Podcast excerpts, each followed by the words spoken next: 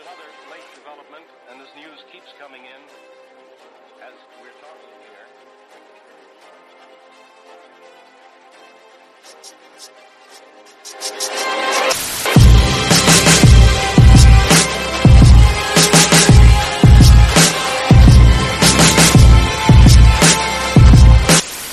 Uh, welcome, welcome to another episode of the Books and Beyond Male Book Club. I am your host, Heero. I am joined today by the still eating leftovers from Thanksgiving crew, Rob, JB, and Black.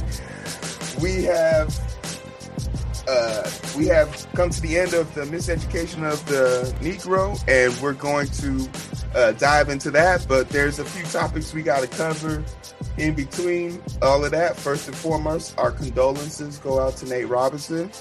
Um, you are a perfect example of why you should stay in your goddamn lane.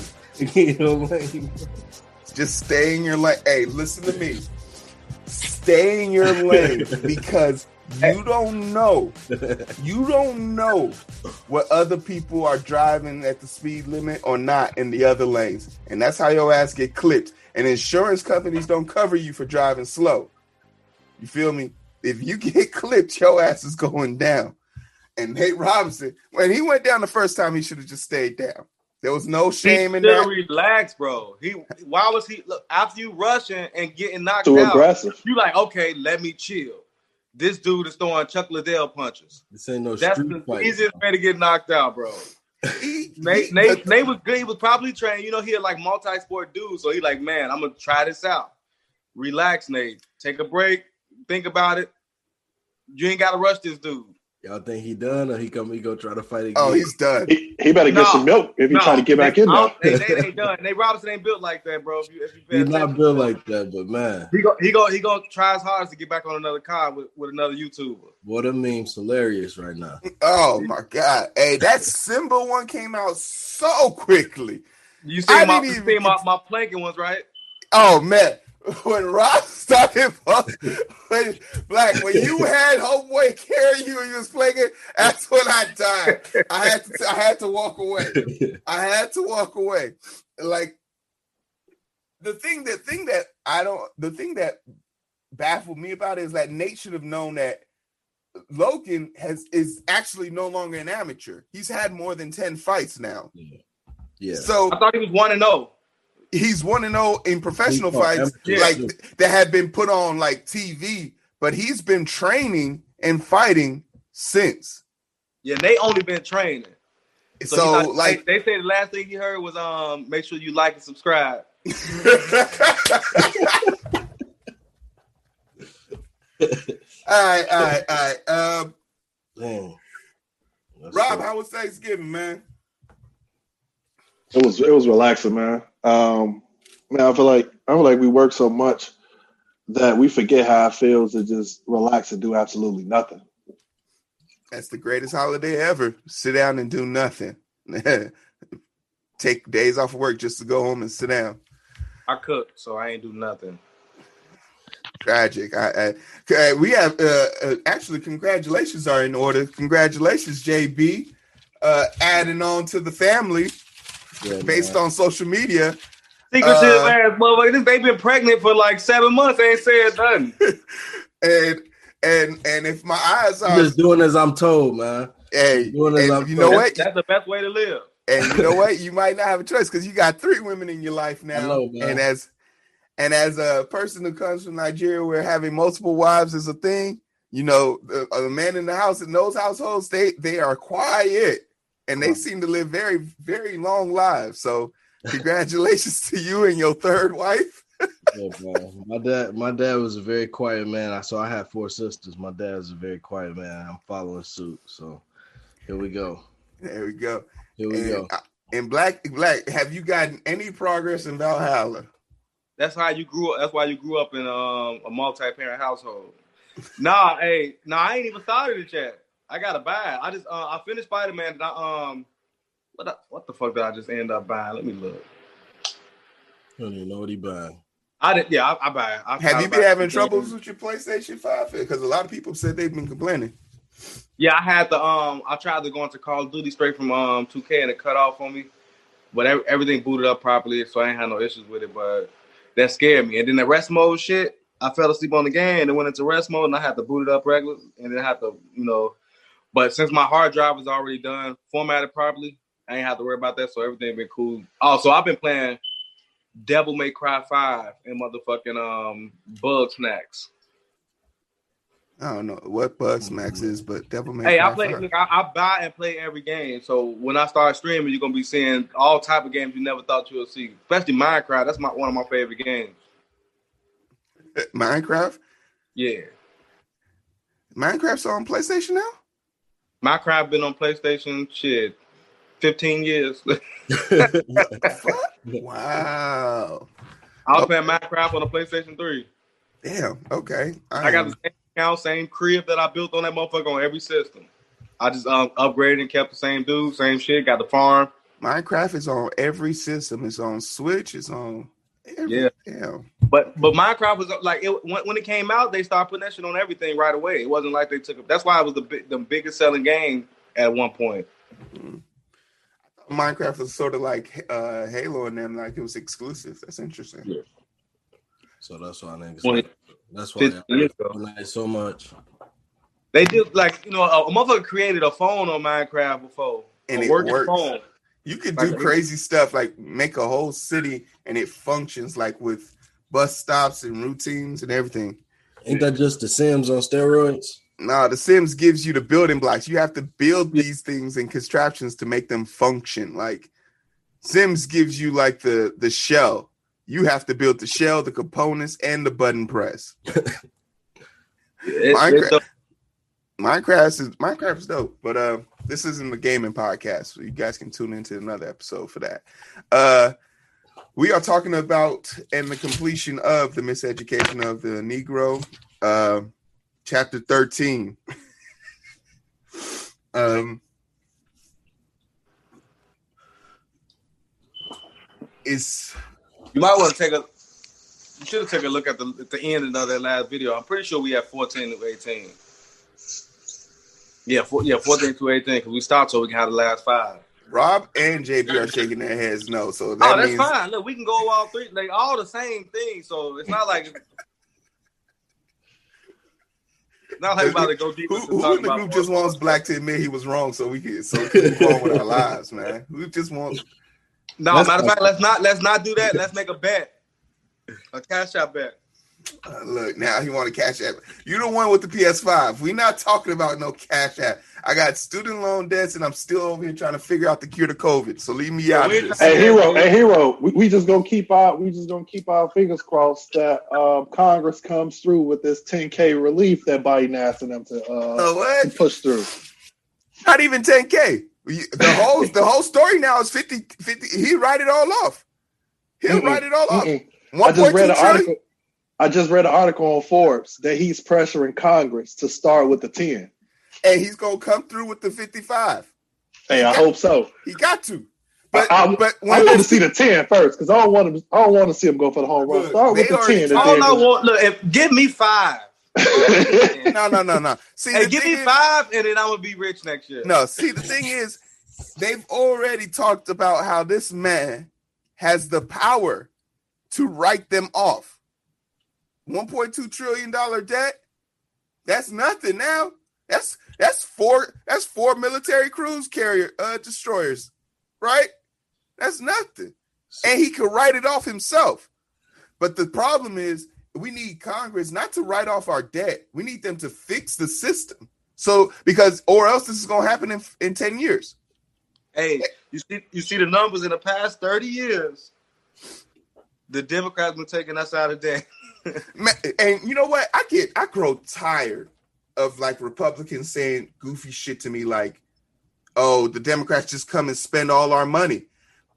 The five biggest economies in this country support all Republican states. The Republicans swear that they're like Kentucky wouldn't be here if Virginia wasn't there. Florida wouldn't be here if California, like Texas, is the only red state that is self-sufficient. And that's why they want to be their own country. and- and- but yeah, but they know damn well they can't do shit. They swear. They like they swear like, oh yeah, we're gonna secede from the U.S. Shut the fuck up and go where? and go where? To Mexico? okay. Viva la Mexica. Let's go. They- But uh, they swear they they swear they better than everybody else. And hey, I've lived I lived there for three years. I I'm still trying. It's not even the best place I've lived in the U.S. So. I'm I'm not impressed. You know what it is? It's the Hey, low key though, Fort Worth and Dallas is gonna become the new Atlanta. No. Where where are the white people gonna go? They gonna go to Houston. Houston's already black. Houston big as hell though. Yeah, Yeah. four point seven million people, man. That's a, that's they they literally grew overnight. space. It- but the thing is, every year you got to worry about hurricanes, so it just keeps pushing people further north. Yeah. But the but the people, the blacks I know in in, in, in Fort Worth, cashing out. Not like Oh. little. No, My brother about to retire, and he ain't even forty yet. Now, If you in the industry or in the markets out there, you winning in Fort Worth. Like, and it's just cheap because everybody thinks of it as Dallas's little sister. So nobody's like, you can't go to Fort Worth and be asking for top dollar, but you can go there and make top dollar. Like, it's crazy. My, my auntie make um half of what I make a month every week. half of what you make every month, every week. What the fuck she do? And does she need an assistant? And it, they, You got- they, ain't got no, they ain't got no state income tax either. So No, they don't. But that all that's about to change because they about to t- see everybody. Everybody talk bad about California because they have all these things. But like Black said, like a few weeks ago, up up in the north, he got a union. He got workers' rights and all this stuff. Down there, they don't. It's it's right to it's right to hire and right to walk. Right Like to you can you Right can walk. Yeah, you can walk any moment, and that's just not reassuring. Like having all your insurance and everything cut same day. Nah, fuck that. They be like, "All right, player, you fine." But some everybody don't get insurance when when it right to work stage. That's that's the biggest thing for the employers. They they want to make sure they can pay you what they want, and then they can opt out of fucking paying for insurance. there are people out here who be like, well, if you got rid of minimum wage, that would make them want, that would make them give you more. And I'm like, bro, have you been, what have you been smoking? Like, what makes you think that somebody is going to do better by you with no rules? Like, rules were created to keep people like them in check. So it's baffling me when I hear them say that. Yeah, if you keep taxing the rich, they're to walk away. Okay. Okay. But uh chapter 13 uh talks about how we're mentioned in history and how we're talked about in ed- like when educating people about black people it talks about how people choose to educate us uh how people are cho- how people listen to us and just their understanding of us. And the best way to be educated on black people is to actually be mentioned in books. And i didn't really realize this until black posted it last night uh, that that white lady who be disrespecting other white folks. Uh, she was like the only person who's not racist is racist is someone who failed social studies in high school. Because by default learning yeah by default learning about american history is an implicit racist uh it imply, implies implicit racism. How true is this? And and what changes do, has anyone seen since they were in high school to our educational system? Like i know there was a book in 2017 that said uh, slavery was workers workers comp uh, like a workers internship in one book like they swear they they swear they try to make themselves look clean but uh what what is the changes in our books that we've seen thus far I don't. I mean, you know, again, this coming from the Cal City perspective. Uh, before they had as many black students coming in, and it became like a black school. Um, I don't think there was any changes, and even as I seen, you know, more more of us coming into Cal City, I didn't. There weren't any changes, any updates, or anything like that. And you know, this book actually made me think about my personal perspective because it say like I I don't want to hear it. I don't want to hear about it because all y'all do is put us down. Like I don't really care to hear about the history, and that's that was the whole point. Um, you know, and more recently, I have been putting myself like, oh, this is something that I need to learn about and know more about um, from a different perspective. So, yeah, I felt like you know, I felt like I related to that por- portion of what the book was talking about. Yeah. So yeah, there ain't nothing ain't nothing really changed about social studies, man. That's the that's the problem. And then if it's like if a teacher wants to teach you about the stuff, she going off the curriculum, so they'll probably have a talk with her or talk talk with him or her. But it depends, like as long as the kids up to date, they probably can do stuff like that. I know I told you, like at my daughter's school, they do actual Black history stuff. They talk about Black history and shit like that. I know y'all hear my um my smoke alarm got a little bit more aggressive. It, now it says low battery. Hey, and based on this weekly report, do you plan on doing anything about this at this point in time? Do you still feel safe? Like, how, how are you okay. feeling? If it got enough energy to say a little better, it can say it's a fire.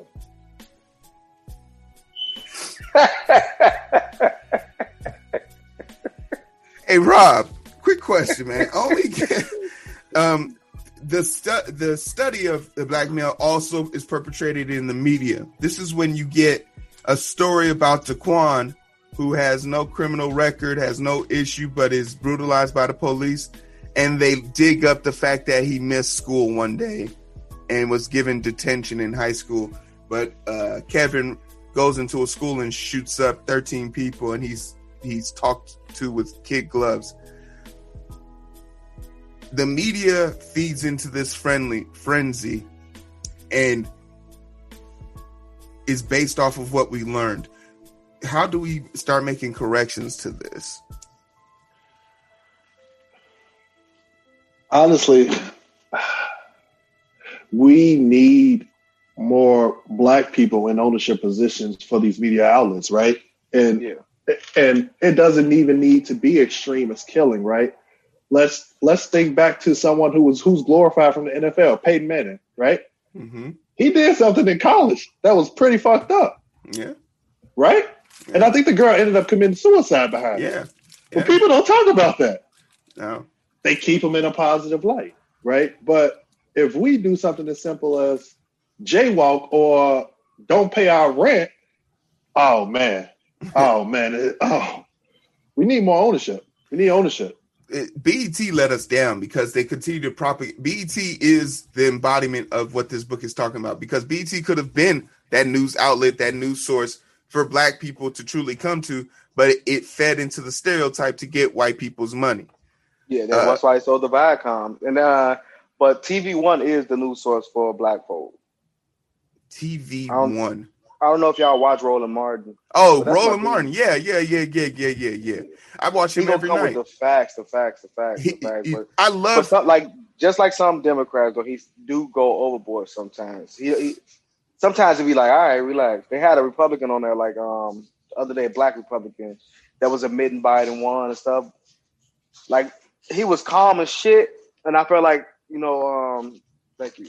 Roland should have should have got down to his level of um his tone, so that way it be paid more attention to. Because when they got uh, somebody that that that What's tone, up, Camille? she can't hear. I put my headphones in. man. But yeah, the, you know when you when you argue with somebody that's real cool about it, the others, whoever the per, like other people be like, man, Ro, you know, Roland went on top of his game because he was too loud. You know, it, the loud person is always the wrong person, and certain people are, especially if the Republicans. So you saying so you saying Jeezy be Gucci is what you saying because he Oh, you know, yeah, Jeezy beat Gucci because the music was better. I, I don't care if, Jeezy, if Gucci was up front. If Gucci would have played all three of his diss songs in a row, it would have been tough. But the fact that he, he he he took Truth all the way towards the back of a bunch of trash ass songs in between, he was like, man, he was playing features and shit. Like, let me play some new hits. Like, bro, you ain't got no new hits. Them 70 CDs since you fucking got out of jail ain't ain't been busting. You're you're a politician now, Gucci. Sit down. Yeezy say make some classics, man. Talk about making some new hits. uh,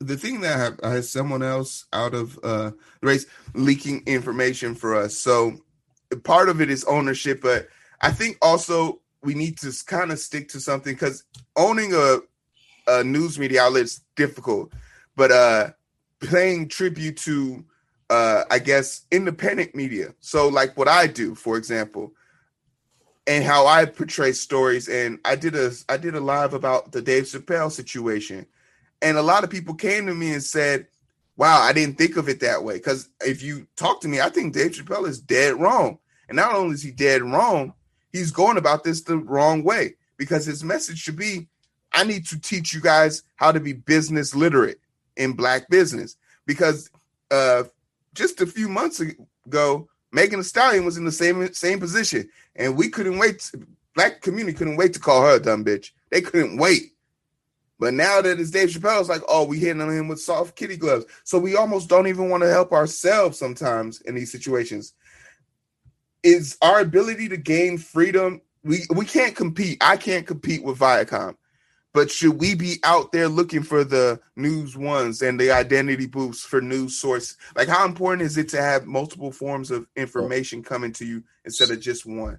So that's why that's why I was kind of about to uh, kind of go to it. Is you know part of it is like we probably can't own the news outlet, but um, for instance, LaVar Ball, right, and he go on ESPN and they trying to make him look one way he just go on Shannon Sharpe podcast and you listen to Shannon Sharpe podcast and all he talk about is ownership. You know, he said, I don't give a damn what they say about me. You know, he's he like, never did, bro. I love LaVar. He never That's did. The I best love father LaVar, I've seen. You know, he dope. Father of the year. Yeah, he dope. And he like, I don't give a damn what they say about me. Every move I've made is about my boys. Like you can say what you want to say. I got two, I got two first round, top three draft picks. I got another son that's about to go to the league. And my dream has always been the same dream I've always told my sons: y'all gonna all play on the same team in the NBA. I'm gonna But do look- whatever I gotta do to make that happen. I don't You know, care like- what y'all say. I think like three or four of the kids that was on his JBA team They all five of them in the league, Five and they was the I think league. they was top five. I think they was all top five too. Yeah, starting five is going to the league. That was on the uh that was on his uh Chino Hills with his boys, the other two Yeah. boys. He said, All I told him, y'all need to rebound and play defense. My boys take care of the rest. Y'all gonna go to the league being specialists at that. That's what they doing. there okay so then let's take LaVar Ball of this because there's such a thing as a radical the radical ideas they say to us that us being uh radical like black people by definition are radical. The shit we've gone through in this country is define a black person who's passive almost implies that they don't care. You should have an at someone says why are you guys always upset about you know the this black shut the fuck up. That's why. Like you weren't here you weren't with us when we were getting hit by these water cannons. Go fuck yourself. Like uh by definition we're radical in that sense in 2020 do we need to t- take a softer approach to help invite people in So, so I think I think it's all about like the tactic behind the radical, um, and and which and uh, what you're doing behind it, and and what what are you being radical about? Like, is it rational? Um, because you just can't, you know, be jumping off at everything. But some things, use your energy wisely. Like you only got so much of it. Is is really how I like to look at it. Rob, I, I feel like you had something to say too. No, I agree with you. Um, because like the ball father, right? People say he he speak too much, he do this and do that. I feel like other races and other backgrounds, they do it, they do the exact same thing. They just don't do it publicly, right? But I feel like we have to do things publicly because we don't have access to a lot of people, right? So I, I feel like him saying my son's all gonna make it to the league and them doing it. A little kid back in Chicago, a little kid in Oakland, like, man, yo, I can do that too. yeah You So I feel like it it's from- necessary. You heard it from a black father, so you believe Yep. it.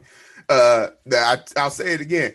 After Uncle Phil and uh, Carl Winslow left TV, the, Bill Cosby, that gap, you can't tell me. The next closest thing is we have a cheap black father in Terry Crews. And after watching Terry Crews' uh, Twitter stream long enough, you realize that the dude ain't right in the head. Uh, that white, I- that, I rock with Michael Kyle a little bit from uh, Michael Gow's the- that man, bro. That was Yeah. my guy. You know, Michael And, Gow, uh, he was rich. He, he was Yeah. rich, but you didn't really know it the whole time. But he was rich. That Yeah. was- that's why I rock with him. Yeah. Uh, the thing, the last thing from chapter 13 that really stuck out to me is uh, when my kids are in school, I don't care what school they go to, the first book they're going to read is going to be Okonkwo or something other than Shakespeare. The black drama sphere is the the the legend of African Americans in America is a drama upon itself uh, that you could write that is 10 times more tragic than two white families having an argument and one of them stabbing another person's friend and then a girl drinking committing suicide. That's not sad. That's white people shit. Sad is there's a great story about how this dude was separated from his wife as a slave. She became a slave to join him and then they both escaped slavery and became free in the north. And that story right there is that's drama. That was oceans apart. I'm jumping on my parent, my kids' PTA, and I'm demanding that my the first book my kid reads is not going to be Shakespeare's. So literature is not dictated. How important the truth is, I'm just now reading these books for the first time, so I have the ability to push it to the forefronts of my kids' mind at that time. But how important is it for us to make sure that we are on the ball about teaching our kids that our art, our culture, our art form is appreciated? Man, I think I think the book. I feel like the book hit on it. You know, like when you teach when you teach a people that they just as as uh successful and and and um illustrious history has the same illustrious history as you that changes the trajectory of what that kid or person might end up um you know and for me personally like i'm like like you said i'm just reading some of this stuff and and taking it in for myself but even still like that changes my mindset when i walk into a room and sit in a room and and, and think about different things like this is who i am this is who i need to be and it helps like just to know who you are and where you come from you Rob, what's the book that you're going to want your kid to read before Shakespeare? To be honest, it's, it's probably going to be a, a little too advanced for him, but the spook who sat by the door. Mhm. I mean, Shakespeare. If you can read Shakespeare, you can read the Spook by the Sits by the Door. At least it's written in English. You understand. So I'm gonna wait for the spook until she's about in eighth grade. I might have But a I want her. list. I, I, I want her to read The Alchemist first. Mhm. What about you, Oh, JB? What would be a book you want your kid to read first?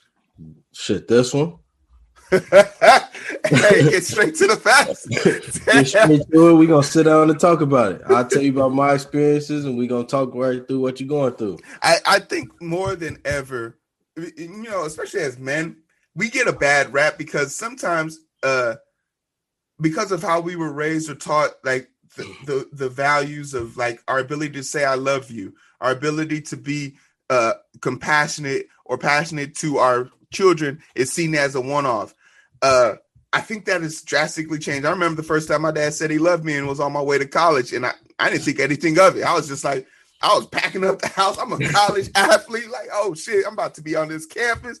And I could feel the tension of him like saying, like, damn, he's leaving the house. And he said it. I was like, Oh yeah, I love you too, Dad. And I tapped him on the chest, gave him a hug, said, Yeah, tell mom I love you. And it was because I told him, like, tell mom I said I love you too, because mom has always been saying I love you. Mhm. So for him, it was like, wow, I get this feeling. But now he says it every time he sees me. It's it's, it's so reaction. And he, and I think as as men, we just got to give ourselves the freedom to be compassionate and realize that it's just another feeling. It's just another way of ex- mode of expression. Uh, but I don't. I think more than ever, like uh, especially this new generation of men ha- are having all right, being able to see the benefit of not having this like ego trip about, oh well, I'm not all mushy stuff. Like, because when you see those like stoic ass dads who don't congratulate or celebrate with their kids after achieving something, it just looks sour. It's like, bro, uh, we get it. You're tough. Like you used to be a college quarterback, but then your knee got blown out. Give it a rest, okay? But I, I think that's super important. Is there anything else with chapter 13? All right, then uh chapter 14. Uh this talks a little a lot about schools. So the HBCU schools. Um Rob, did you want to did you have anything you want to throw in this? For chapter 14, Yeah. no, I think um I think just the, the focus of 14 was on this idea of a new program, right? Yeah. What, what to teach kids. Exactly. And being intentional on what we teach them.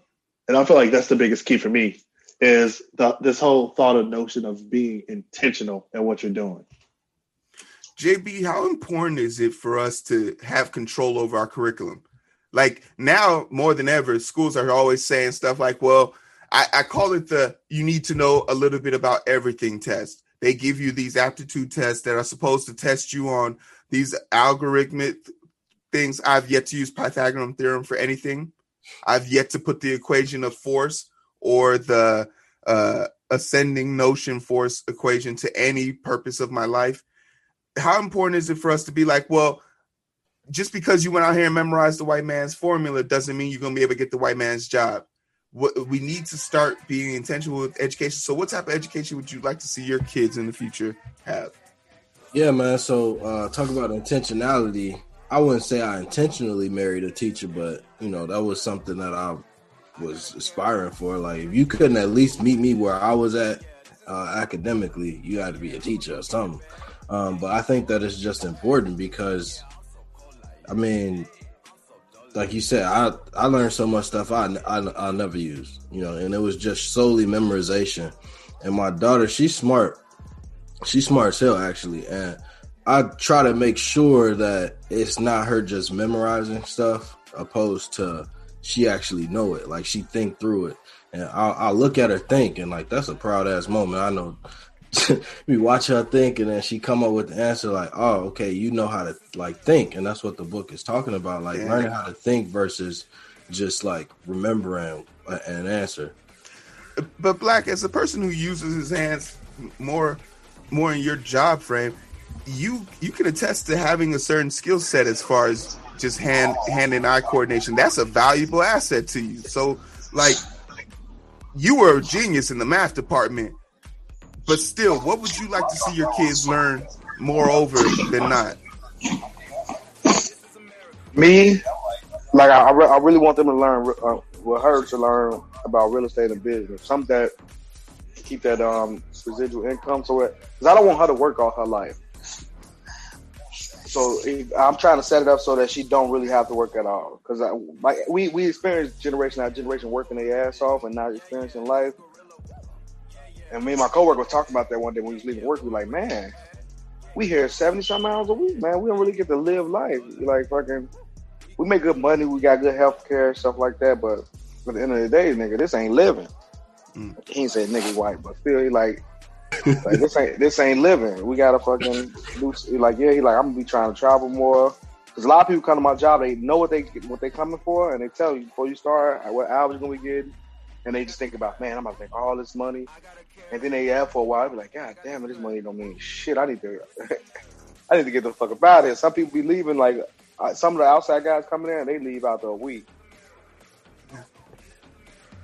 So then let's talk a little bit about how we push this forward. The answer to this solution was the HBCUs, but what we found was that the HBCUs, in order to stay within uh, certification, because the uh, the school system certifies schools, and if the system is inherently racist, it's also going to force the black schools to also teach the racist history. I remember uh, when my uh, like our our entry exam proctor told us on the exam here are the answers to the white man's test.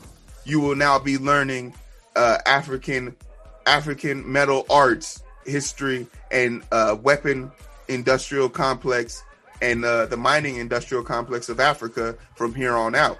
And when i went into the test i remember thinking to myself like man i don't feel right taking these answers from her. And she said trust me they want you to feel that way and hopefully by the end of this course you won't feel no qualms about learning about who you really are And it wasn't until she put it like that that it made me like say like, damn, I'm out here actually defending white people and their actions because of my miseducation. So HBCUs have a large task, but I think more than ever they uh they recently closed down one of their PA schools because they didn't have proper funding, but their arts department did. And it's just like, hey, we get it. You've made some great artists and you have a lot of people coming through, but our community needs lawyers and doctors who are well versed in things that keep us down. Uh shout out to my homegirl Rachel Hornbuckle, who just uh, got sworn in as a lawyer. I already sent her the dollar on to keep her on retainer. It's like you got the residual income coming from me. I don't give a damn. But I think it's like, are we doing enough? Like, how do we get these HBCUs like funny? Because I don't think there's any privately owned HBCUs. Uh, Morehouse and Spelman are one. Howard is federally funded. Uh, Tough is privately owned, I think, and Hampton is privately owned. Um, I, and I posed this question in the back in past. Are you down to let your kids go to an HBCU if that if it because I know a few of us had different outlooks on that because you wanted them to learn the ropes of a different program. But as after hearing y'all speak on sending your kids to black high schools, would you keep that going in the college world? I don't. For me, I don't, and I don't even have children, but I don't feel like it's necessary because I've learned the rules of engagement, and I can teach that to my children. Yes. So I would send I would send my my children to a uh, to an HBCU um, for a connection perspective because by the time they get into college, I had I had already done what my mom sent me wanted me to go to a PWI for to learn how to navigate, do uh, do other different things, which I probably could have learned elsewhere. Um, but you know, that's her education that she learned. Like, hey, this is probably the best route for you to go. But you know, by the time my kids go to school, we'll be in a financial situation, have the connections we need. Like, it'd be more important that they go to an HBCU, in my opinion. Like, yeah, for me is it, I, like I said, I, I I'm not pressing on school for them. You know what I mean? I, I'm pressing on education, but but I'm also pressing on them financially making it. So if it's a trade school that they need to go to for business, or a trade school they need to go to for construction, or because I could do certain stuff, they could they probably could do something else to help out. But if it depends on more, we probably all do something else. So we have our own construction company at the end of the day. But I was I'm not pressing on you know college because ain't no telling what that shit gonna cost when they get older, especially right now. Yeah. If I'm gonna spend a million dollars for my daughter to work at LA Fitness, I'm going to shoot LA Fitness up.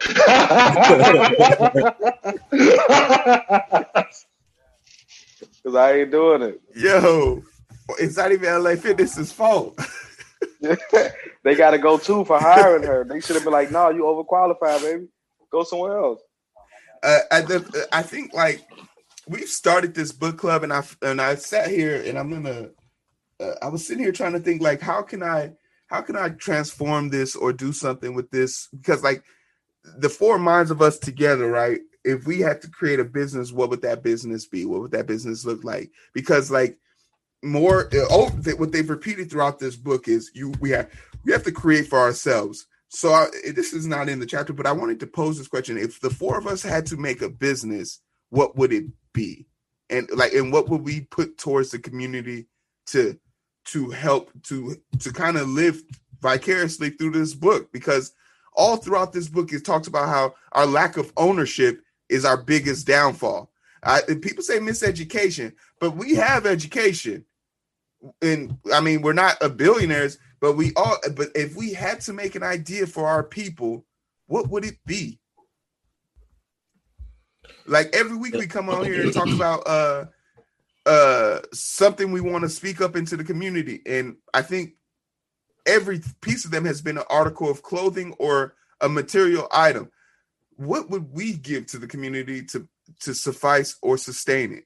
Uh, I don't know if you guys thought about that, but I was just like, if I had to make a business plan with you guys, that's shit I would have been thinking about. I was uh I was thinking about it too a little bit. I was taking some some of the the perspectives of the of the book. Like creating a business where you connect the the religious person, the political person, the the the the resources, but also just an area where we all can come together. I don't know if it's an actual business model per se, more than a non for profit, but I think it would actually help us. You know, um, I truly believe one of my gifts is being able to connect people. So I've been thinking about this idea on its own. Just uh, you know, how can how can I implement this idea? Does it take money? Does it take the right resources or what? Um, but I have been able to connect different people to do some good things. Uh, has it reaped me any benefits? No, but I think it's just been you know some special things to watch. Black, if there was a business plan or a business idea that you would put forth for our group right now, what what do you think you you would jump on? See, for, it's been the same with me, bro. As far as any group I've been on, trying to get some some type of money for, it's, it's that real estate, bro. It's just we can buy like it, it's just people got to be willing to not make no money right off back. Like if they if they're willing to just put a couple dollars in every now and again, we build a, a building and rent it out, and then let that building make a little bit of money, buy another building, and then at the end of the day, how many other people in the group after we get up enough buildings, then we start splitting up the, the profit instead of just worry about making profit right away. I'm not interested in making money next week on some money I invest. Yeah, so I'm know, okay yeah. with putting the building together and then just letting that money build up and using that money only to better that building or get another building instead of just trying to put something in my pocket right away. We got time. Like we're not really, retiring tomorrow, yeah. so we don't need that money right away. Yeah.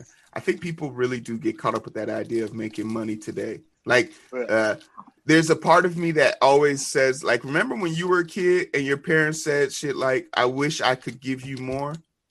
This is your opportunity to not be like your parents. Uh, give them the life that I'd much rather tell my kids about my struggle than have them experience it, is how I say uh, how to do it. So we got we, we got like a business money. partner plan with JB. It say we learn to spend money more rapidly than we when we learn to earn it. Yeah, exactly. And now that's what we're pushing towards with the book. And we got real estate. Uh, what about you, Rob? What what would be your master plan?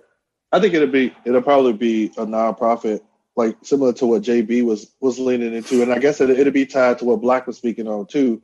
But a way to help parents identify what their children's gift are gifts are and say, hey, based on these gifts, you know, the most feasible plans for your child are A, B, and C. Yeah. That's why I said that Alchemist be my child's first book. So they'll learn to live through their dreams instead of just well not give up on their dreams like adults, like we were talking about that. Well, if we read the Alchemist, you'll see what I'm saying. I ain't gonna keep, you know, giving y'all too many previews. That clearly wants us to read the Alchemist. no, yeah, I was gonna say that today. Next. I was gonna say that today though. Either Rich Dad Poor Dad or that. You know what I mean? Because we've been talking about Rich Dad Poor Dad. Mm-hmm. I mean, mm-hmm. now right now we're talking about finances. So one of the two for me because I didn't put it on a, on a thing, and then I don't I don't care what everybody else thinks. We all right here. y'all, ever, um, y'all ever read one of them? Y'all ever took one of them aptitude tests where it tell you like you should do A, B, or C as a job? No, I didn't even know that was a thing. I took one, but they tell you to get a job. So fuck yeah, It tell you, it tell you to get a job. yeah. But all that shit, all it was stupid. It was dumb. Like it didn't really. It no the one thing I know uh, from taking like the MCAT, uh, the GRE, the LSAT, the TISA, the HESI, all these medical exams, the one thing that is 100% sure for me is they want the, it's a weed out test. It's not a test to see how good you are, it's a test to, to weed you out. They want to be able to say, this is why we can't give you a license because you don't have this memorized. Right. Will you ever use it? No. But we require you to know it right now. You don't, so you can't get the license. And that's pretty much the, the failure of our education system. Uh, by weeding people out, you you you scale it down. Uh, orthopedic surgeon, he needs to know about the cardiovascular system. So if he nicks an artery, he knows to call a cardiovascular surgeon to do it. Uh, the surgeon that comes to mind, I had a surgeon who nicked an artery and thought he was big hoss with his hammer and said, ah, I could do this. And he has no skill in sewing up an artery. That's not his deal. He's good at hammering hips back into place. That person bled out for 20 minutes and ended up losing feeling uh, having to lose his foot because he had no circulation. So now he went in there to get a, a, a hip replacement and now he's walking out there missing a foot. And trust me that hospital's still paying that man. It's the hubris of people who are given titles that really affects like our pr- professional field. I am a pulmonary specialist even though the lungs are right next to the heart, if I did something to the the node or one of the ventricles or one of the chambers in the heart, I'm calling a cardiopulmonary physician because that's their specialty.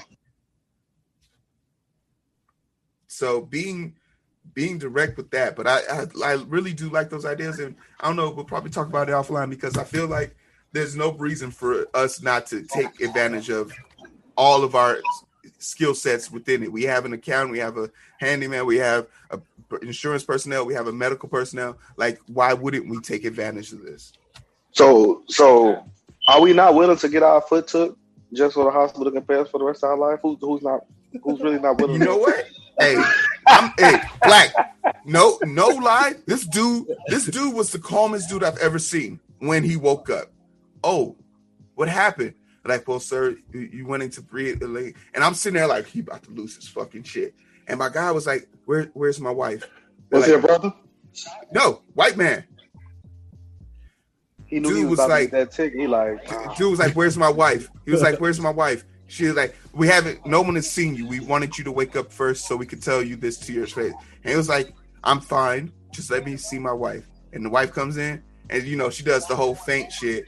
But when I tell you this dude was coming in to get booted up and fitted for his uh, prosthetic Iron Man foot, my guy every day he came back in, he came in with something nicer. First day was a watch. Next day was a new car. Next day, my man had a suit on. And he and the fucking shoes cost more than the fucking boot he had on. So like the dude was just getting progressively better for the year that I saw him. So because at the I- end of the day, your feet, your toes don't get cold. Hey, Your shoes always fit. you, I, I would have been like, man, y'all should took the other foot so that way I could be wearing baby shoes around this bitch. Like, um, Like crazy legs. yeah, oh, oh, I was about to say, oh, don't be a menace, bro. that shit's crazy. Uh 15, unless we have anything for 14. Because when I go swimming, I can put on those fucking. Uh, the one quote I will take from 14 is we often we often celebrate the wrong people in history. Abraham Lincoln is not the savior of black men. The 178,000 Negroes who laid their life on the lines for an attempt at freedom with the white man in the war are the true heroes that no one ever talks about. And from now on, whenever someone says Abraham Lincoln has done the most for black people, that's going to be my response. No, the 178,000 slaves who fought alongside the Union for freedom are the heroes of black people. That's going to be Yeah. my new saying. Uh, 15. I'll be talking. I'll be thinking about that all the time. Like, if I got injured at work, man, you know, I'll be Black, crazy. stop thinking like that. We don't cast that on you. Hey, stop, stop saying that out loud too. yeah, one of one of my coworkers got got got something they back fucked up. That nigga paid for his house. He got a. I wouldn't have got. I wouldn't have got the Harley he got, but I definitely paid the house off and, and did all the shit he did. He still worked, but because it's a work injury, it wasn't his fault. I want. I want go try to hurt myself, especially not my back, because my I already know how that shit feels. But if I slip on some ice, he, he trying to get he trying to meet meal himself at work to a payday. like you know, you can't actually try to fall because that shit hurt. But if you don't know, you don't know. And that's the thing. Yo, stop. Uh, number 15 talks, uh, chapter 15 talks a lot about jobs that are brought to black people that are not like self sufficient. Uh, that adage of the whole feed a man for a day, he's grateful for that day. Teach a man how to fish, he's grateful the rest of his life. I thought it was so strange when they brought this up, like how they were sending people to school to be shoemakers and watchmakers when they had factories that made these things by the hundreds within hours. And black people still send their kids to school for this. Like, But I thought about that too. like if you make a specialized shoe that this like that you can put extra detail in and it'll be unique, it's gonna cost more. Outside of making the thousands or whatever you're making. Because I had a buddy who was over here the other day with a pair of shoes on that only 70 other people got. So I'm like, yeah, them, they was dope too. So I'm like, okay, it makes sense. That's why I thought about. it. I'm like, it makes sense to be able to make a shoe personalized. That's that's Because a you'll job be able to sell it for a lot more. That's Yeah, yeah, but rich What was, person. was, was that in the book? They was talking about making the shoes. No, that's not in the book. That was in Game of Thrones. You know, the dude that was the um the scepter. He was like, yeah, I was making shoes for rich people, and I was making enough money because I was making them. uh, I was specialized making them, and but then I I wanted to live like them, so I was selling them shoes, and I was trying to live like them, But it's, and that's what made that him then become takes. a priest. But that, I Remember think the that dude that pushes. burnt that, that had everybody in jail. But I think that pushes directly against the messaging of the book, which is do something that for the do something that can suffice the the community before you for before yourself. Yeah, for for the book for the book portion, it was saying it like like it, like it's been saying. That's why I said repeat a lot of stuff. Mhm. Don't do something that somebody else has already done. Try to do something better because it's not better to be like the. It's not even cool to even have to teach to teach somebody something that's all Or, like how to make the wheel when the wheel is already perfect. because there's no point in learning. Yeah. No, Yeah. you're absolutely right. Like Uh, you Rob, still teach like there's still a class for wood wheels when you when you got the rubber tires and shit, Yeah. and nobody in and, or nowhere uh, on nothing use wood wheels still.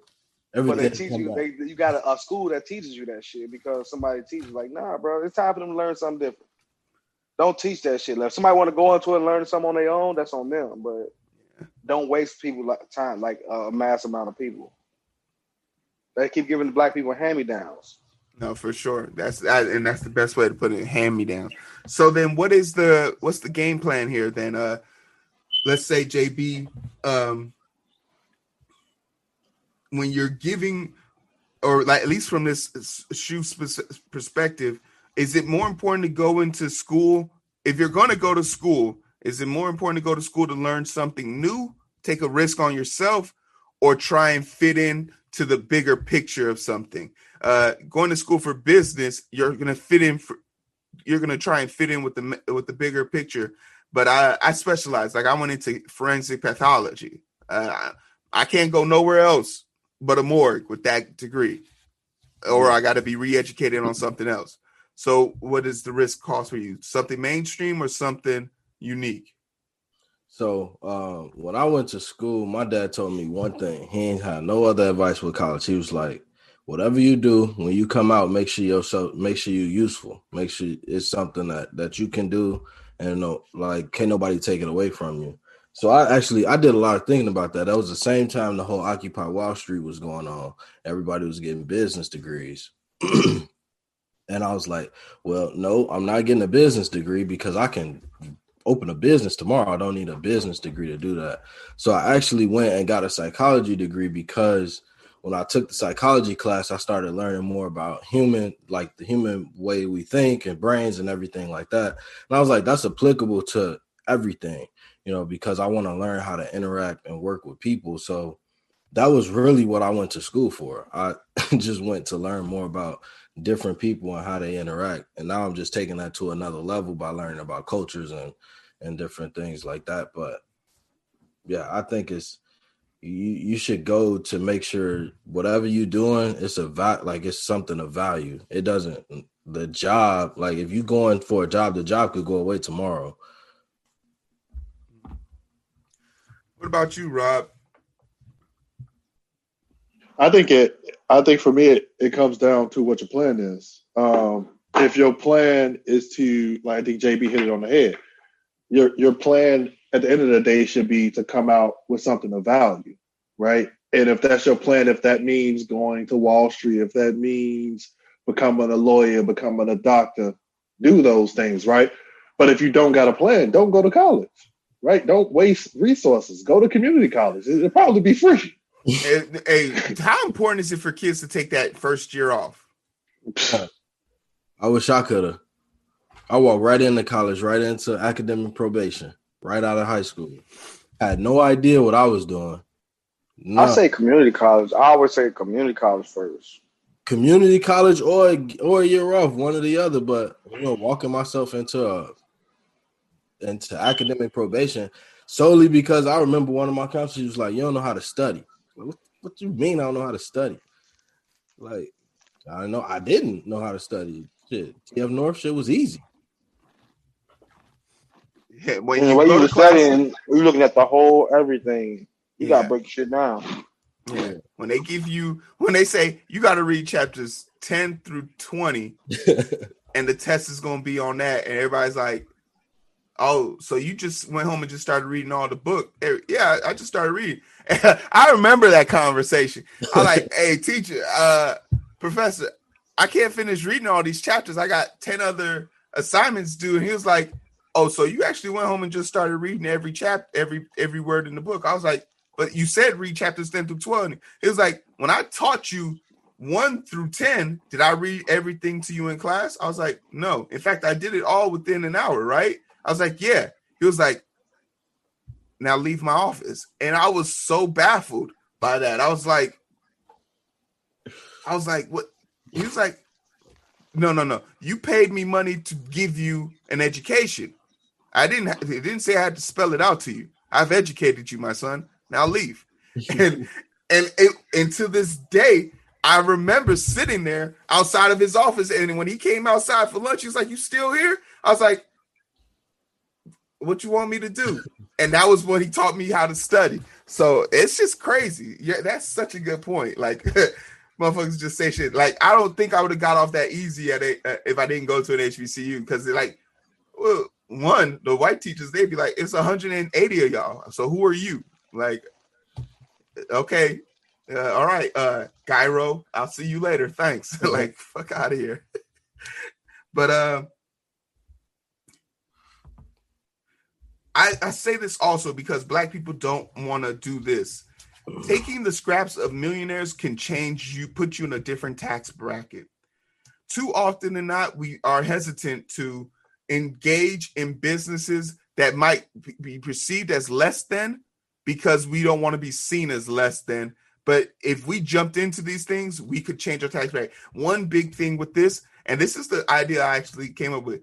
I was interested in us buying like a, a shipping container or a shipping fleet of trucks because that is considered to be less than work.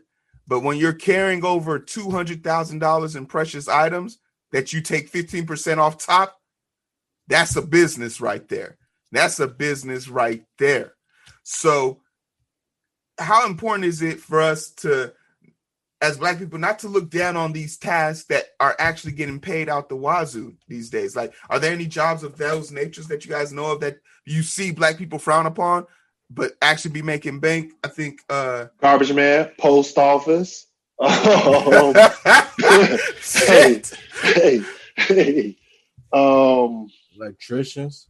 yep, electricians, plumbers welders for sure Mhm. welders be making bank. carpenters. It depends on the welder tailors. though. The underground welders make bank. that's too where they at. dangerous for me though i can't be going underground drilling no no way no way No risk, no reward, baby. Come on. Oh no, this ain't the fucking Transformers uh, wiki. No, it's not like that. I don't have to risk it for the biscuit. No, like I said the other day, It's my mama biscuit though.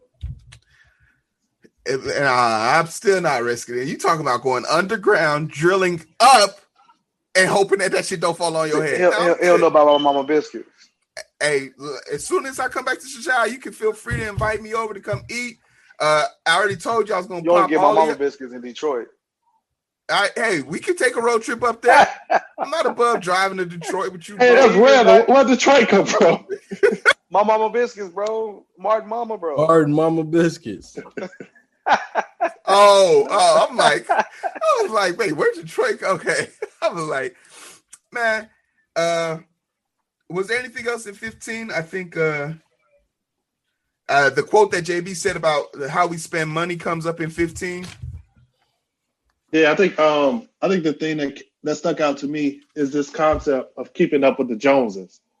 And he he he talked about that a lot in chapter 15 where we make money and just spend it, spend it, spend it, spend it, spend it, spend it, instead of saying, yo, I got this money. Like Black said, I got this money.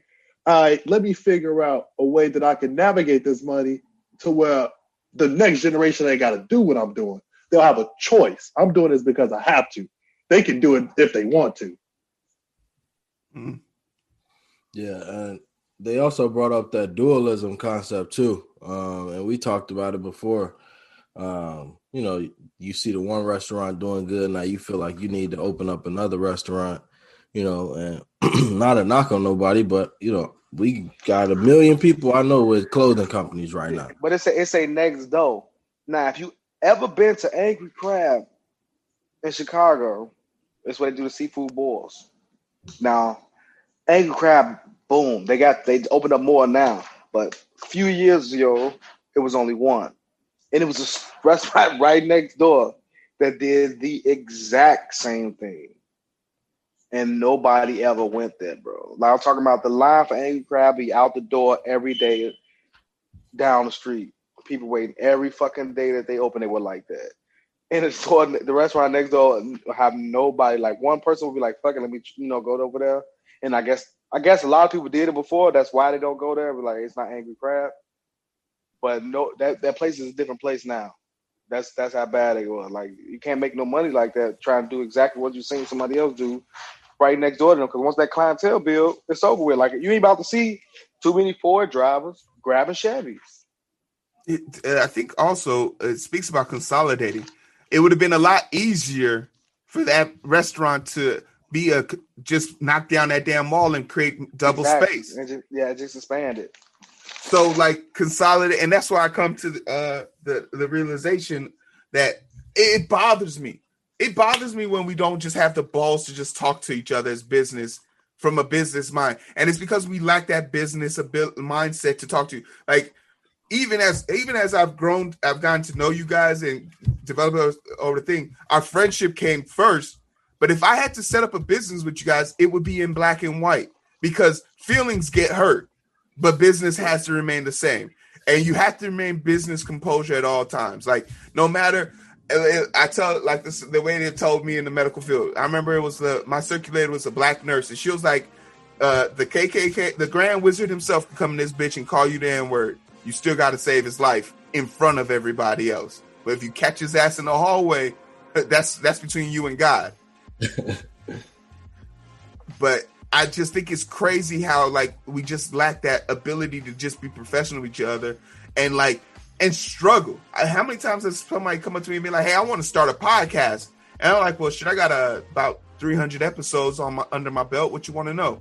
Well, what type of camera do you use? Well, I use a Ti Ti like six Canon camera, but that's like a six hundred dollar camera. I wouldn't spend that much money right out the gate. I think you should do it with your cell phone and get a plug-in mic. And they'd be like, "Oh, you don't want me to be as good as you?" No, no, no. I I want you to, but that's a lot of upfront cost for someone who's Just like, have you ever talked to yourself for an hour? And they're like, no. So what do you think you're about to talk about for an hour? Well, I was going to do 10 minute videos. Well, then that's not a podcast. That's something you put on Instagram or Facebook. And people like they get offended. That's a when you- vlog. That's a vlog. Yeah. Yeah, and I, it, it could work for you. Admittedly, if I sat here and talked about uh, the latest trends in hip hop and shit, I would be way more popular. But I'd much rather talk about, hey, look, uh, the mRNA virus vaccine is not something that the government is going to force you to take. Uh, you guys are safe. You have a Bill of Rights and a few amendments that protect you, preferably the second one that will stop you from being forced into getting uh, a vaccination. But and few people say, "Wow, thanks for that insight. I didn't know that." And also, you idiot, stop saying that the MCRC vaccine has dead baby fetal tissue. That is the most illogical thing I've ever heard. Uh, it's it- wow, people are stupid though, but eh, you know, neither here or there. Uh, what else do we have in fifteen? I, s- it's, I said something about buying black and when you can't do it for free. I don't know what I was probably alluding to there. Anybody else have anything on 15? All right, then let's push 16.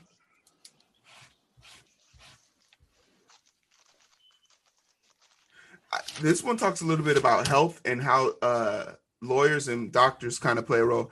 The importance, black doctors, uh, 36% of treatable heart disease in the black male community is actually treatable. And like these are people who have insurance and can get it treated, but don't see the doctor. What is the number one reason why they don't go to the doctor? Anybody know?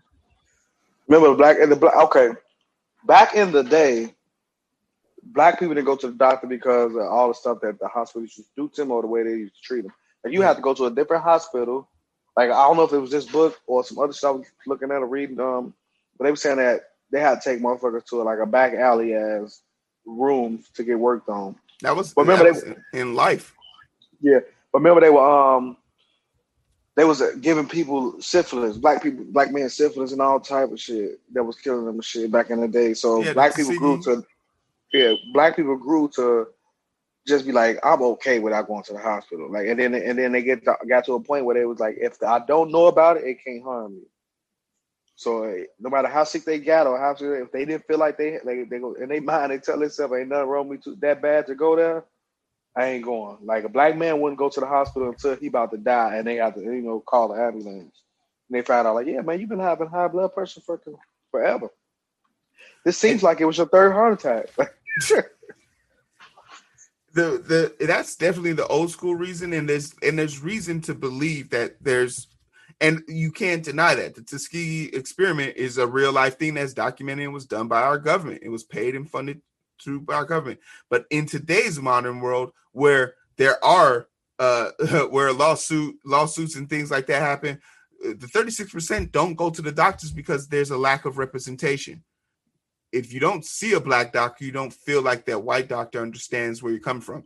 Whenever I go to the doctor, I specifically request the darkest person in on the sheet, and it, and the and and surprisingly, they're always free, which is great for me because uh, if you try and schedule the people in the front top of the list, they're they're always busy. But we get razor bumps when we shave too close to our skin. And I would have white doctors tell me that some Neo Neo spray would fix that right up. When in reality, you're going to need a way stronger component with about a 10% steroid because our ingrown hairs grow back into our skin because uh, they're so coarse. That's something that a white doctor didn't know.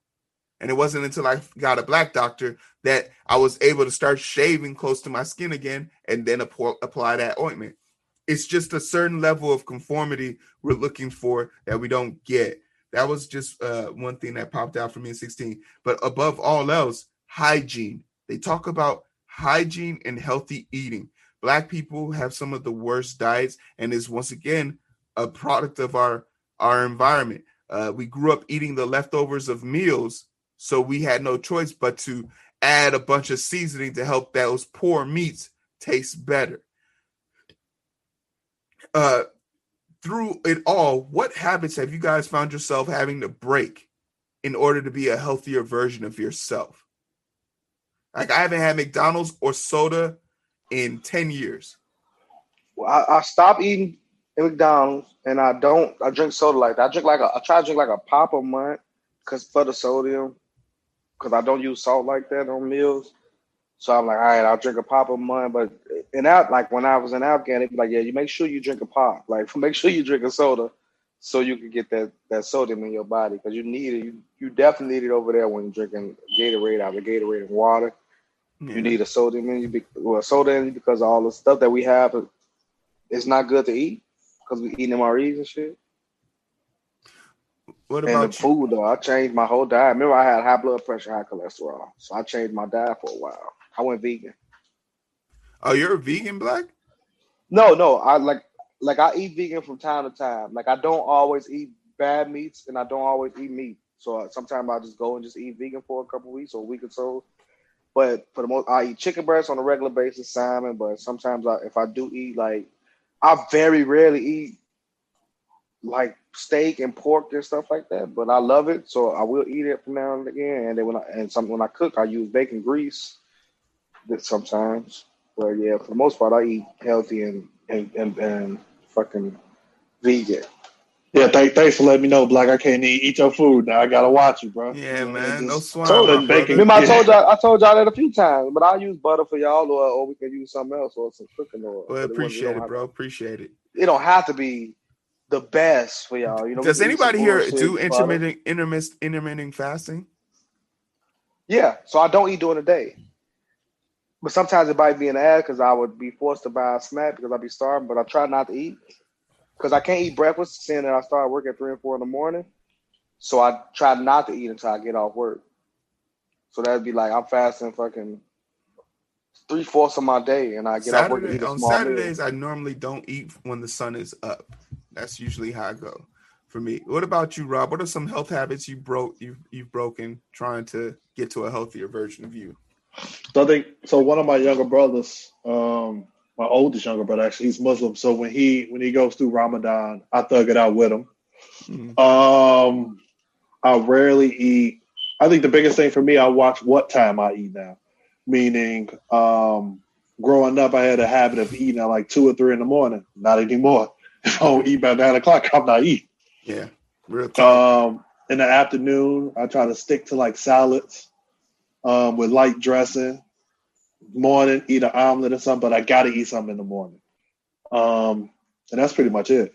And then I have like a cheat day. You got to cheat on Friday where I just eat a burger or something for dinner. Like a triple burger from, J, from, from JB, come out, Guys. JB, come in and tell us what your faithful eating life is like, because Rob out here cheating on the meals. Now No. JB eat. the biggest thing I did though, I cut down the portion size. Like I used to just eat big ass portions for no reason. Now he just eat three Nice. small portions. Now I eat like six small portions, and I ain't gonna lie, but it ain't. I, we don't eat much red meat, uh, if at all. Um, and we try to add uh, vegetables and fruit into our diet as much as possible. Pop, I don't even buy that shit. Water, fast food. Only fast food we eat is really Chick Fil A. So I don't even know if that count because they so damn nice. uh, other than that, yeah, that's that's how we eat. But a lot of it, like you started with, it come from money. Like, you know, my wife, she bought all organic food. Um, I don't even know if it's organic. Like my next step is I want to link up with somebody with a farm and buy food straight from them, you know, and just and do it that way Nice one. Uh and, and same with my water. Like i want to know exactly what my food and what's coming and going into my body where it's coming from. And the other thing about that is i work out like i used to um because i feel like as we get older and i'll even look around in the gyms and stuff like it, be, it just don't be a lot of women in there. Like women don't work out so i make my wife work out. Um black women don't work out i should say as much as they should. And like for me, I make myself do cardio because I don't do as much cardio as I should. I just feel like I want to lift. So just paying attention to that stuff. Yeah, I love me some bleachers on a on a on a cold winter day. There's something amazing about hitting some bleachers. I don't know. I go Huh? That makes one of us. like uh, I because I've only I've only known how to work out one way, which is just to gain muscle and mass from playing football. So it wasn't until like one day I was like, damn, you know, when I'm running, carrying this heavy ass back and all these goddamn muscles is not making my cardio easier. So I was like, maybe I don't have to lift 400 pounds today. I can just lift 200 today, but lift that 20 times. And you know, I had to change. And people like people look at me still in the gym and they be like, Man, how long you been lifting 200 pounds? I was like, Oh, yeah, I do like four sets of 20. And they be like, 20? Are you performing for the combine? It's like, no, but like I also don't want to be just this bloated version of myself. So like bleachers, because I don't like running straight lines. That shit is defeated. Just like, why would I run straight when I can just walk there? But when you going up some stairs, if you ain't careful, you gonna trip. So you gotta you want to get up and down them with efficiency, with your full attention. So the bleachers be my boy, and you can do that in the cold or the summertime. Don't matter. It's gonna be the same feeling. Uh, but yeah, I think we have to definitely get back to a work a place where health, our health is our priority. Uh, the only the way we stay alive is by taking care of the vessel we have, and we only got one. Uh, we ain't gonna be able to get six hearts like uh, Roethlisberger and all of them. Uh, Rockefeller. Oh, we got uh, oh we got company. Um, And, and, uh, man, I, I've been, I'm, I'm about to start back, like walking my dog at least a couple miles a day. He gets to run just- a lot. if the thing is, I haven't been able to work out because of the pandemic. Like, I just don't feel safe going into gyms yet. But once this vaccine comes out, man, I'm gonna take it and I'm about to live my life. I'm about to go back to living my life. Uh, but 16 just really talks about health. Was there anything else for 16? How close are we to a vaccine, Heero? Uh, in my honest opinion, uh, by the time people like like people like us get it, probably somewhere in February. And they were talking about next month also, but But I feel like um, People like us, bro. people like us, black. black people, black people probably won't take it unless, like, unless they work in a hospital. I don't like I said, you you gonna have to take it if you want to do anything in this world. Because if if if the airlines make it that you can't get on their plane unless you have the vaccine card, you're screwed. If Wal if Walmart says you can't go to their stores unless you have the card, you can't eat. That's why I shop at Target. well, yeah, you know I ain't picking my stuff. I don't want to pick my shit out the floor anyway, so I'm going to Target. Like, damn, I like that shirt. Oh, my size is all on the floor.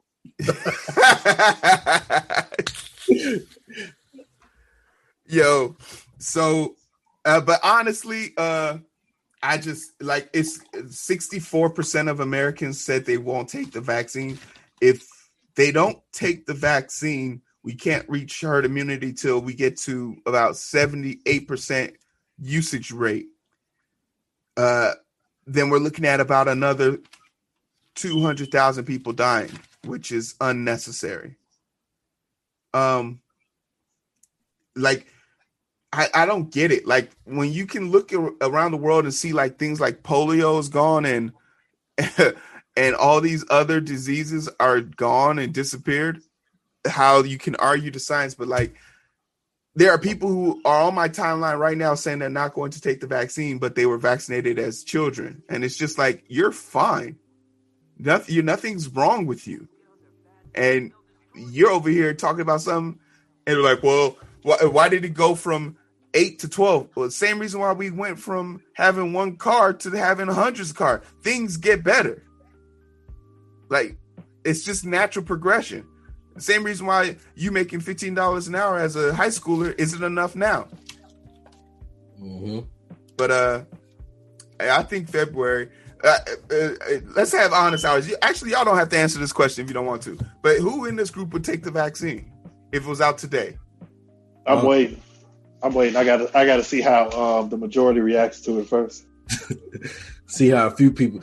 So that's that's to Heero's point. It won't be available to us until a few people then already. The rich, the rich people would have already taken. So once you start seeing rich people fall down, just know you ain't taking it. But if uh, you know, like the NBA, the NFL are all gonna have it first.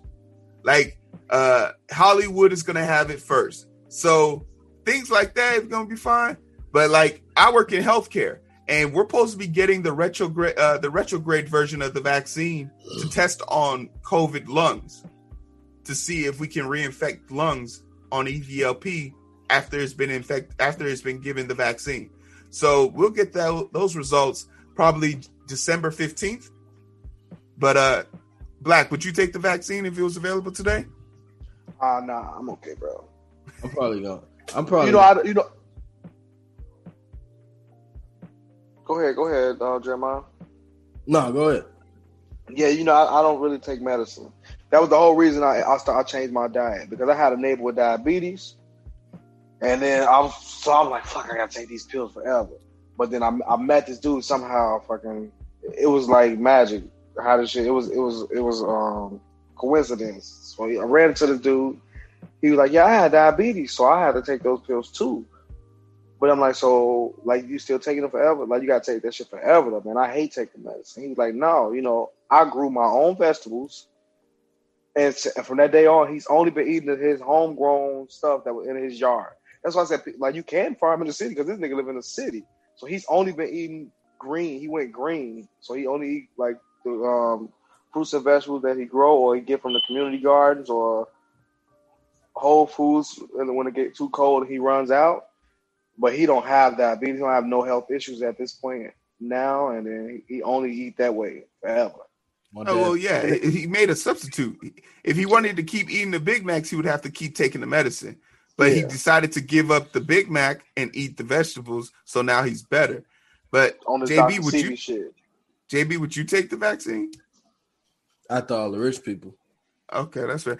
I will be. I have no problem being y'all scapegoats. Uh, you know, if there's ever a day that I come in and I start, uh, uh, uh, uh, then y'all know I'm gonna it's think you over. singing, it, rapping the new Lil Wayne mixtape. or something. that is that. I'm Is. like, all right, Uzi, okay. Man, I I get I got a problem with being a test dummy. Even when I Kizzer, take- bizzer, kizzer, kizzer. Man, Shizzle. Daddy, daddy, take it. it easy. Is a kizzer.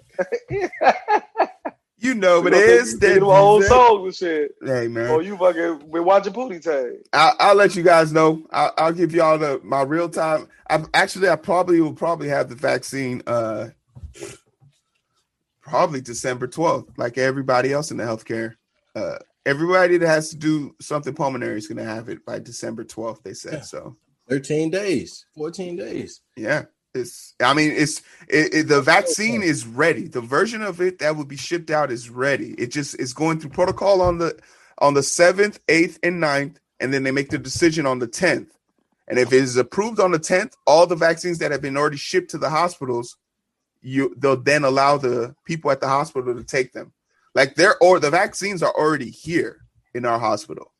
Oh shit. So like by like March, April, we gonna be done wearing masks and stuff. Or no. No, I, to be honest, so- I would I'll be wearing a mask probably till 2022. I said that though. Like people gonna wear them because With the remember we said that last week. People gonna be wearing even with the vaccine because remember the vaccine isn't an immunity to covid it's a boost to it it just gives your body it's like let's say if you're about to go into the ring with mike tyson you would want to be hit in practice by someone who has the same strength as mike tyson Give me some adrenaline. Give me some adrenaline. I don't want to be hit. I don't want to be hit in practice. I ain't gonna lie to you. I don't want to Give be me hit at all. Give me I just, I, adrenaline. I just want to know how to avoid those punches because you see. so and that's the thing at like the end, he was like, he was like, whether it's your head, your body, your arms, you know, everything hurts. Like, he was slumped too. He was slumped. hey, he was hold, like he was clenched up. He's holding himself the whole time he was talking, bro. He was hurt, bro. During the fight, you saw it. Like at first, motherfucker was like, "Oh, that's how Roy fight." First round, I'm like, "Man, he getting his ass hitting that body, boy. He can't, you know, that shit He ain't was grabbing the the whole same." Then he was like, he like, no, that's how Roy fight. Third round coming, like, man, I'm like, that's how Roy fight. Roy was like moving around holding his whole rear, bro. And then at the end of he was dying there, bro. He kept hugging the shit out of Tyson. That shit wasn't no joke. Man, Tyson is a whole nother animal. I was sitting there thinking I could take Tyson if I had six months to train. No, I'm good. I'm all the way good. For that check, I'm fighting him. For the check, I'm fighting. But to your to the point, then you would want, hey, Heero, I need you to come well on me real quick so I'm prepared to take punishment. I punishment. want the same contract that fucking they had. If I get cut, the fight stop. If I get knocked, well, shit, if we get knocked out, it time. Get if, knocked if out. I go, if I go Nate Robinson, it has to stop broadcasting immediately. I need Can't nobody screenshot it. I it. need double. if if if I get knocked down, the lights have to go out. Can't nobody see that. lights have to go Jeff out. Jackson, that boy, real quick. Yeah. Get it off. Yeah, I want it straight to. I want it to go straight to commercial, but uh, I, to like it. It's an mRNA, so it's just taking the the viral load that would be enough to put you down, and giving you your body a preparation for that. So when you first take it, you might feel signs and symptoms of being a little sick, but you could still get COVID. You're just going to have a better chance of fighting it off from being the version of COVID that kills you. So Yeah. that's why wearing masks important because you can still get COVID, and it's better never. It's better to have the defenses and never test them than to get tested without any defenses. I'm gonna stay in my house. We can't get one. We ain't going Uh, don't worry, I, I'll I'll come and give you guys my full review. I plan on putting it up on my YouTube. Maybe I'll get a few hundred thousand likes, and if I turn into a zombie, y'all know what's up. Uh, uh, what we what was that? Seventeen. Seventeen. Um, I don't see here. Uh, uh, getting black politics. This one it starts to sort of repeat itself because we talk about uh how you can't be a black politician. Don't you if you're a black person looking for leadership, and I love this quote. If we vote for the same party, same person three times and they don't do shit, you gotta walk away from them. The three vote rule. And I think that's a great rule to follow Yeah. because uh I didn't I've who did I, I voted for Bernie in 2016. I wrote his name in. So this is my first time voting for the Democrats since 2016. So coming into this or 2008 because I didn't vote for Obama in his last term. No, I didn't vote for Obama in his last term. I, I didn't vote. So now this is I'm starting fresh. This is my first vote. And by the third time, if we don't got some new shit, then we got to cross the line.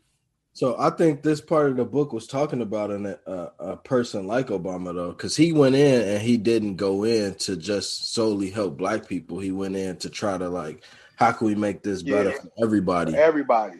And that's like that's why he got so much black pushback because he did this route versus. be- that, I think that's the best route. I think it's the best route too, and that's people why he give people give Obama shit like my man's didn't free 238,000 people from prison. Yeah, like- he was one of my favorite people. Yeah, So Yeah, like period. Like the fuck the president. yeah. That's He's what I- just, oh, he- we need Hey, to do his smooth book. brother.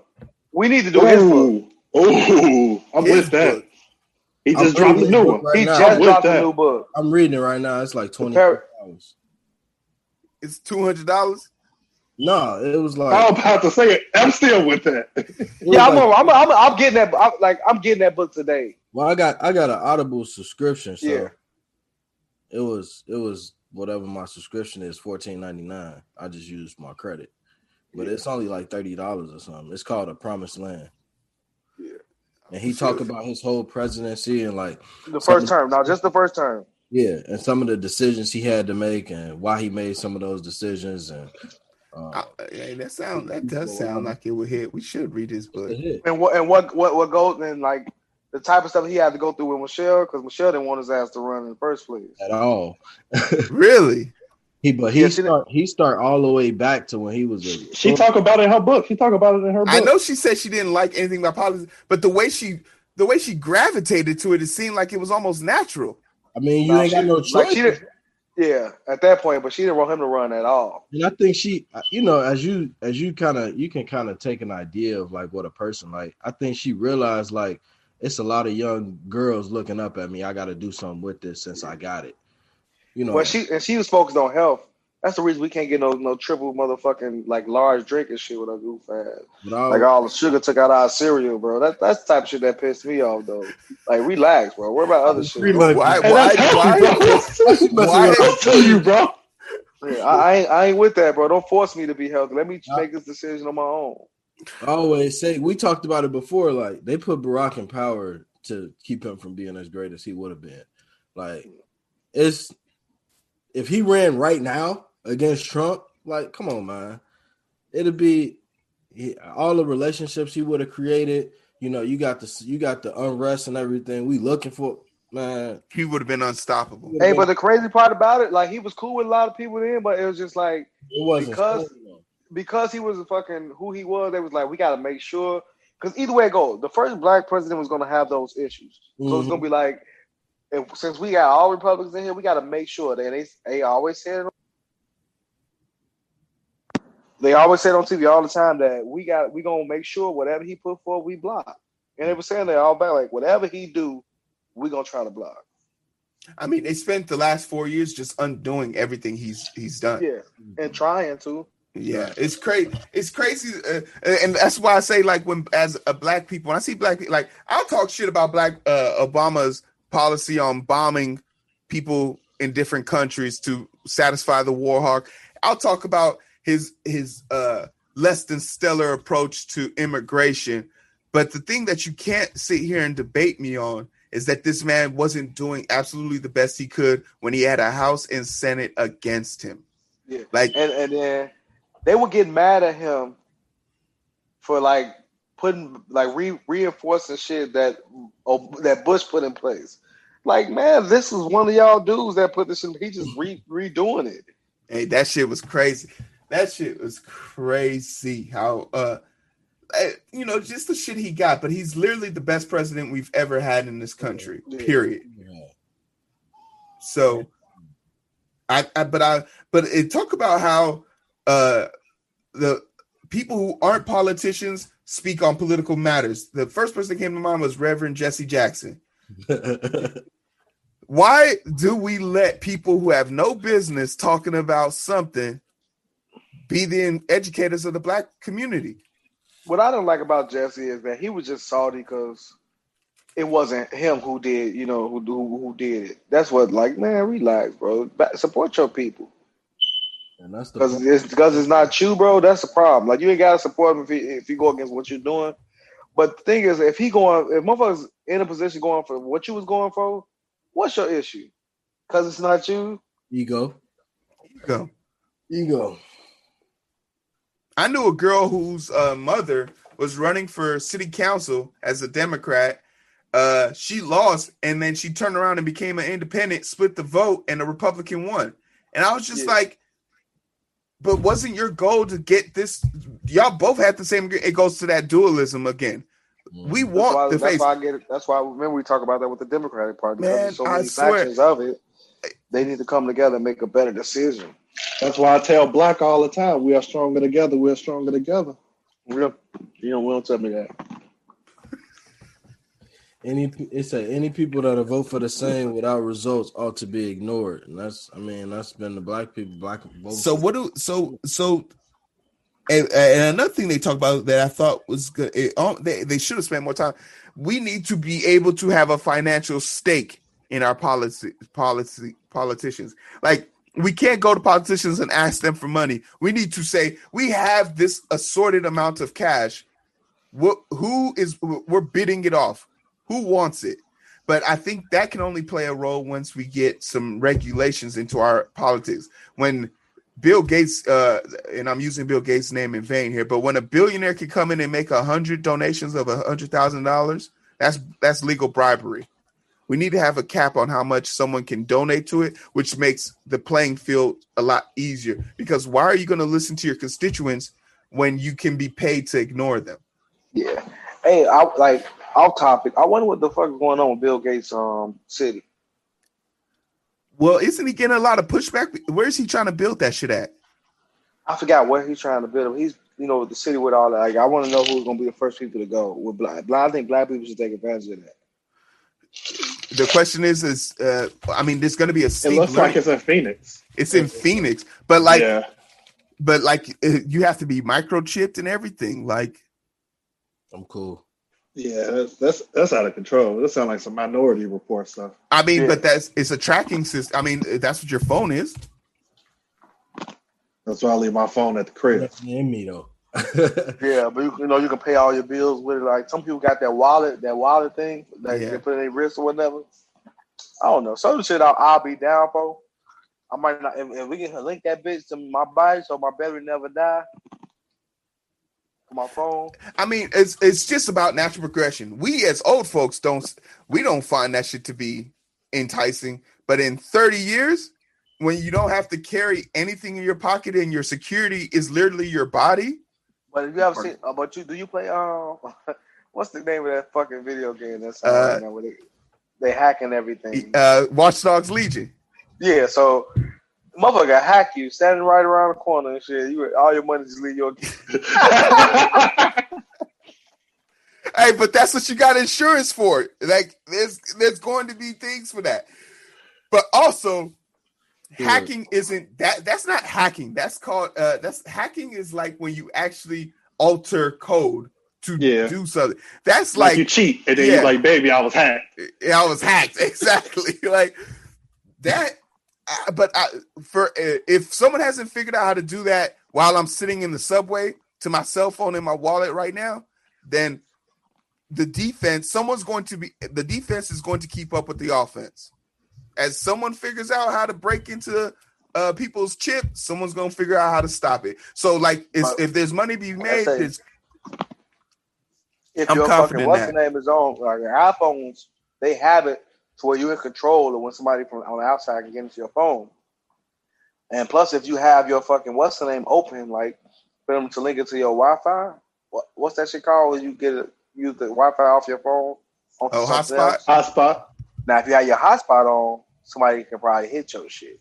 oh for sure. And- but I, uh, but like I use, I have a VPN on my phone, and I literally be putting my phone somewhere in China or somewhere in like Russia or Germany, anytime I'm trying to get on my hotspot. And then But I mean- got Huh? with the shit in your wrist. How do you stop that? Because they can just like bump you with like a little thing that's saying you paying them. I know, and maybe and maybe it's like a neural link, or like it goes to your phone and it buzzes your phone and says, "Are you trying to buy this?" Like two factor authentication. Yeah. I, you know, I'm not the genius that's going to do this, and then no, I know damn sure I'm not the person that's going to Phoenix to find out. And Find I'm out not testing it out first either. Like, but I'm damn sure if they ever if they block that little um train from downtown to um O'Hare, did they block that from being built, No, that's I think that's still going. They a bunch of these super trains are being made. so I'm definitely be one of the first people to try that shit out. I don't know how I'd feel about that vertigo. Like that's what 300 miles per hour. Yeah. That's a lot of fucking G force. We get from downtown to motherfucking O'Hare in what seven minutes? I'm cool. I need that. Uh, I thought they got one that's going from Urbana, Champaign to uh it has two stops. One in uh South Chicago and then one in uh in the medical district downtown. So it might be a continuation of that train. I, I'd love to see it. The one from Dallas to Houston, 30 minutes. That's a TV show. Yeah, when is that supposed to be built? They already building, they're drilling the hole now. They already have all the tunnels in Chicago. Yeah, Chicago is, was is a is a railroad city. Yeah. Um, was there anything in 17? Anything else in 17? Because we got 18 left, and I literally have three things written down. Yeah, it wasn't a. It was, that's all I had. 18 was just a recap of the book. They literally re, re reused a quote, two quotes from the book already. But all I've read here is that basically, one, black people are valued outside of America more than in America. Two, Yeah. we need we have we have done for the world like no one else and three we need to be more angry as a people then we were saying that as far as the black what black people has done for the world, and then also I was gonna talk about how artists, if they can find their way overseas, become bigger artists right away. They it's get that kind money of it's kind of sad and I hate to admit this but like my content is watched more by white people. My comic book is read by more asian and white people than it is black people even though it's co- all but, but but comic books is going to be starting off with, with those demographics first. Uh, but with the new boom of anime and cartoonism in the in the black com- culture, like you got popular people But- talking about it. But but it's not that much of a boom. Like they not like they not deep into all the anime. Yeah. watching the basic ass anime that's that's on. Like Dragon Ball Z wouldn't be like the top anime for most anime watchers yeah, yeah, because, but that's on Cartoon Network for them. But it's so much other stuff that's so much better that that people can see. yeah. True facts. But I mean, okay, but I Hold can see that from the comic I can't books perspective. But I still, I like, I still cringe in hints when a vast majority of my comments, and it's definitely changed. Like uh, eighty percent of the people who 80 65 percent of people who watch my content are. Did, did Rob just pass out? Oh. He was just like, just like, I was like, dude, Now bring something on my phone. And now that anime, he's talking about anime, Rob. Like, yeah, are you not entertained? But uh, yeah, putting ourselves out there to be seen by other than people just ourselves. Like you, you, it's hard to impress black people when you we're, we're already so awesome. I think like making a drive to like push our shit to other people because we make stuff cool, but uh, white people and, uh, and other races should definitely be paying for it. But what was 18's feelings for y'all?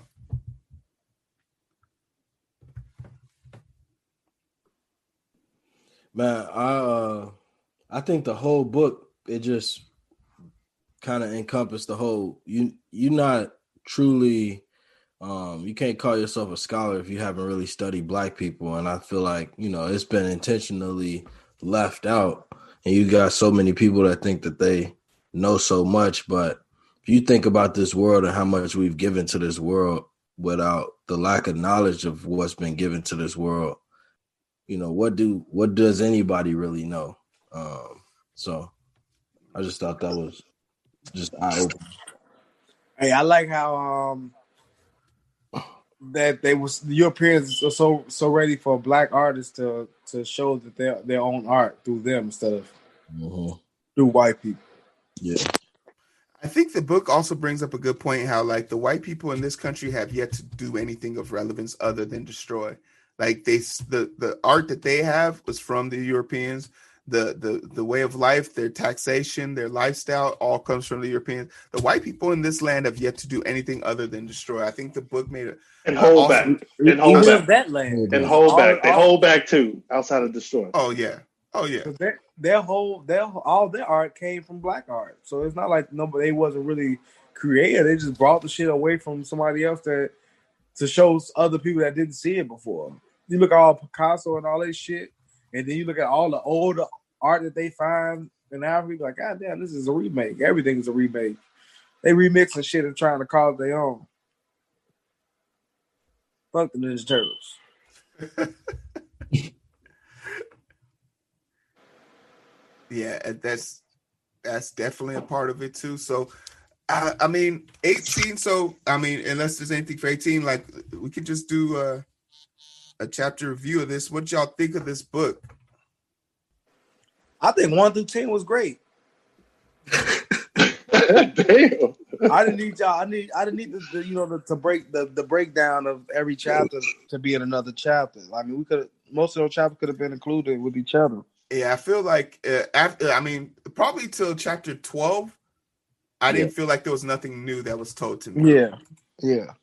It's a great book though. Like it's a book Yeah. definitely needs to be read. But I love the book. It's just the fact that it get like for me, once stuff gets repetitive, I, I kind of not pay attention a little bit. And I know I probably with that happening, I'm gonna miss out on something that's that's that's supposed to stand out. Uh, definitely, I can see that. What about you, JB? Thoughts on this? overall i thought this was a good book eye opening gave me a lot of stuff to think about um but It, it, I thought it would be a story similar to the spook that sat by the door with the underlining story plot thread, but this is just a bunch of categorical information that I say to myself like, "Oh, I know that," but like the the spook that sat by the door, that's James Bond, baby. I thought there was some shit that was gonna go down. Rob, what do you think? Uh, Five stars I uh, one out of ten. What are you giving it? I like the rate out of five. So if I had to do out of ten, I would probably give it an eight and a half. Yeah, Um, was I, feel like I feel like the book could have, like to Black's point, this book could have been written in twelve chapters. yeah. I feel like some of the chapters were very repetitive, and it's like, man, come on, man. Mhm. Um, but all in all, it, it was good, and I feel like um, there were quite a few takeaways for me. And it re- this book reminds you time and time again, like when it's all said and done, think about all the progress we've still been able to make as a people with mm. all with all of these things. You know what I mean? Yeah, the the takeaway for me is think. Be you have to be able to think. Two, do for your people before you do for yourself. And three, and I think like the one that kind of just sit with me on, seek the information. Don't settle. Like just because it's it's how it's written, it's how it's supposed to be seen, and just know it's not meant for you. You got to figure out what the it's the world meaning. What does this mean to you as a black person? Nothing can ever be looked at with normal tints. Everything has to be, everything's up to, uh, to being uh, subjugated uh, from here on out for me. When I read it, when I see it, I'm always gonna say, what do you want a black person to think about this before I give them any credit or credence to it. But uh man, that concludes it. Uh shit, uh, what are we reading next week? Because we gotta go get the book. We we are way behind. What are we reading now? Alchemist. Get the book. Yeah, it's between Alchemist, Rich Dad, Poor Dad. Or the we could pretty much like what other books y'all wanted like y'all. Why the fuck is JP penned? You like we we can read whatever, bro. I'm down for whatever. Um, I, I, I mean, do we want to keep down this? Uh, I like I said, I just don't like reading no sad stories. Like I, I want a good story. Like, I uh, preferably uh, something with the story. Like if it's anecdotal readings, but uh, the financial book is sort of kind of weird because then it's like, does this become a book? Like, are we going to be giving advice on the financial book, or are we just reading The book the book is a is it is an adv- advice book, right? It, it's pretty it much is an advice. It's an advice book. But so like, because I run a, I have a financial podcast, money podcast already. So it's just like, uh, uh, what it. I want to make sure it's not just a benefit to me. I want to see make sure that you guys are interested. In like, uh, No, we every, we with a group of people that that the working class, so we all gonna be interested in, in in the money portion of it. So, but I feel like man, let's let's make that a New Year book. What Rich Dad Poor Dad? Yeah, Yeah, I'm with it. I get read into it. I read it let's once, get into but another, uh, get into another story. Like we can go like to before the day is over.